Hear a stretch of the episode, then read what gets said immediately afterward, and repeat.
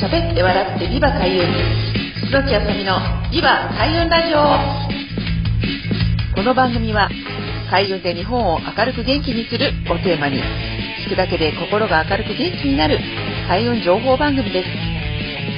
千葉県八千代市フクロウ FM85.8MHz でお送りしていますパーソナリティは私、ハイウェイナビゲーターの楠木あさみがお送りします。どうぞよろしくお願いいたします。皆さんこんにちは。海運ナビゲーターの楠木あさみです。はじめましての方もそうでない方も、どうぞよろしくお願いいたします。さて、いよいよ始まりましたビバ開運ラジオ。実は昨年10月からポッドキャスト配信をしていたのですが、なんと、この度、フクロウ FM さんで真相回転。毎週水曜日の23時、10分間からオンエアされる運びとなりました。週4回あるこの番組では、毎月のあなたの運勢やおすすめの開運方法、開運神社のパワースポット、行くだけで元気になる開運ショップ、おすすめの開運フードなど、日々の暮らしの中で楽しく開運できる開運情報をお届けしたいと思っています。開運に関する疑問、質問なども受け付けておりますので、ぜひお気軽にお問い合わせくださいね。お待ちしております。それでは、記念すべき第1回の開運コーナー。え大体第1週目は、えその月の運勢や開運ポイントについてお話ししていきたいんですが、まその前に、え2021年も、ま10月となりましたね。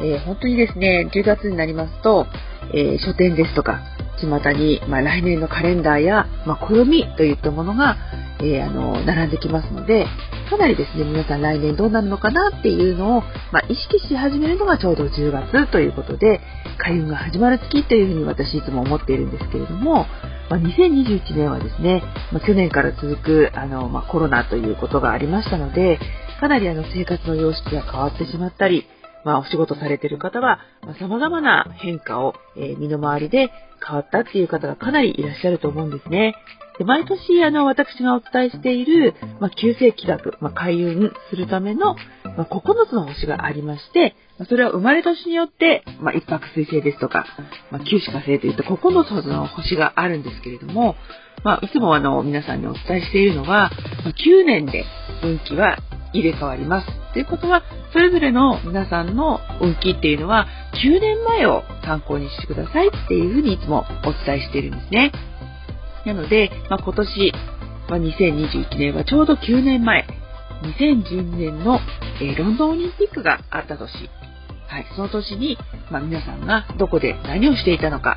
ご家族、例えばお子さんがお持ちのお母さんですとか、まあ、ご自身が、ま、お仕事変わられたというタイミングで、まあ、例えば季節で言うならば春夏秋冬といったような、まあ、春でうららかな時もあれば、えー、夏のすごくいろいろ忙しかったりとか、秋でまったりして収穫の喜びがあれば、冬の時期でいろいろなことを学んでいたり、例えば変化に耐えているというようなことが、その人の、ま、運命によって、運勢によって変わってくるわけなんですね。ですので、その、え、春夏秋冬それぞれの、え、バイオリズムに合わせた過ごし方をするときに、ちょうど9年前を参考にしていくと、大体今が、まあ、春夏秋冬のうちの何の季節に当たるのかというのが分かりますよということで、まあ、鑑定など、え、個人的にご相談に、え、乗らせていただいております。はい、ということで皆さんまずあの思い出していただきたいのが、ロンドンオリンピックがあった年なんですね。2012年、どんな年だったんですか？どこで何をしていましたか？っていうことを考えながら、えー、残り10月から、まあ、大体あの、中国の、あの、まあ、元にしている暦なので、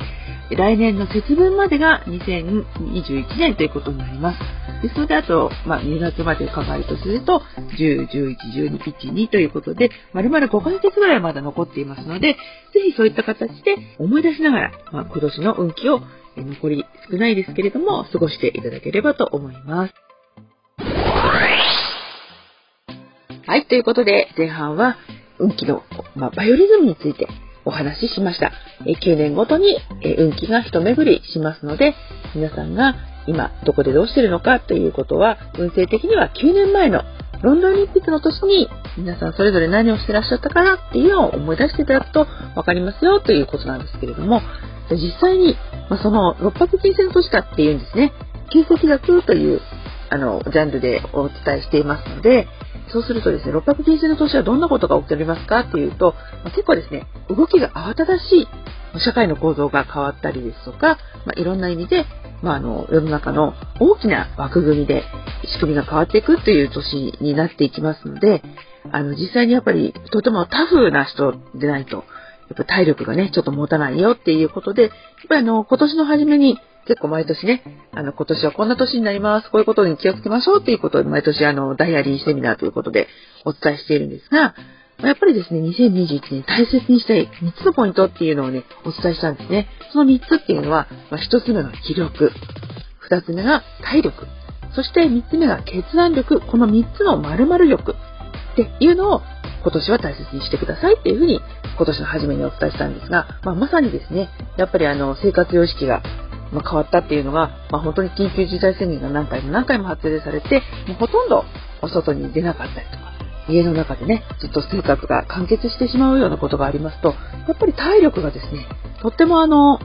気力体力ともにですね、すごくタフであることを要求されてしまうんですね。お年寄りでお子さんとか働きに行ってる方もテレワークあのするっていうことで、もうほとんど家にいると、まあ、周りの状況っていうのもなかなかね、つかみにくくなったりとか、決められないっていうことがですね、結構起こってきたりしますので、そういう中でもやっぱり気力と体力と決断力という3つの力をですね、つけるっていうことが本当にあの大切だった年なんじゃないかなと思います。なので、こういう状況になります行動力ということがいかにその人の、あの、人生を変えていくかっていうことに、ま気がつくかと思うんですけれども、まだまだこの流れがですね、まあ、今年が10月が運気のピークなんですけれども、まだ2022年になっても続くのであれば、やっぱりあの、今の時点からでも、この3つのね、記録、体力、決断力、そしてそれを総合的にまとめた行動力というのをまだつけていただくことっていうのに今日からでもできますので、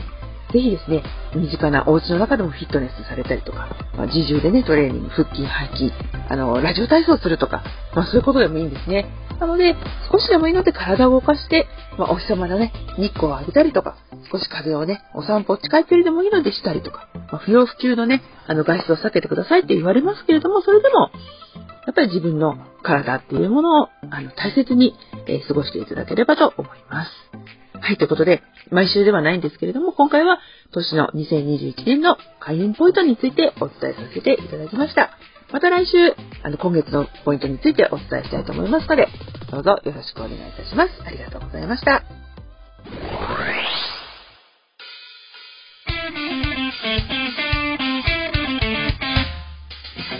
喋って笑ってビバ開運。楠木あさみのビバ開運ラジオ。今回はこちらで終了となります。お聴きいただきありがとうございました。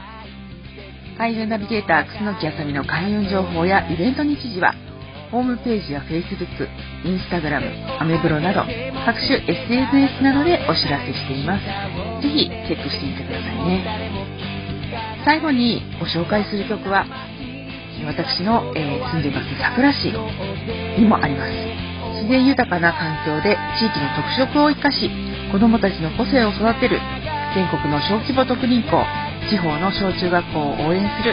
学校応援プロジェクトというのを立ち上げています。ここで、えー、曲を作ったんですね、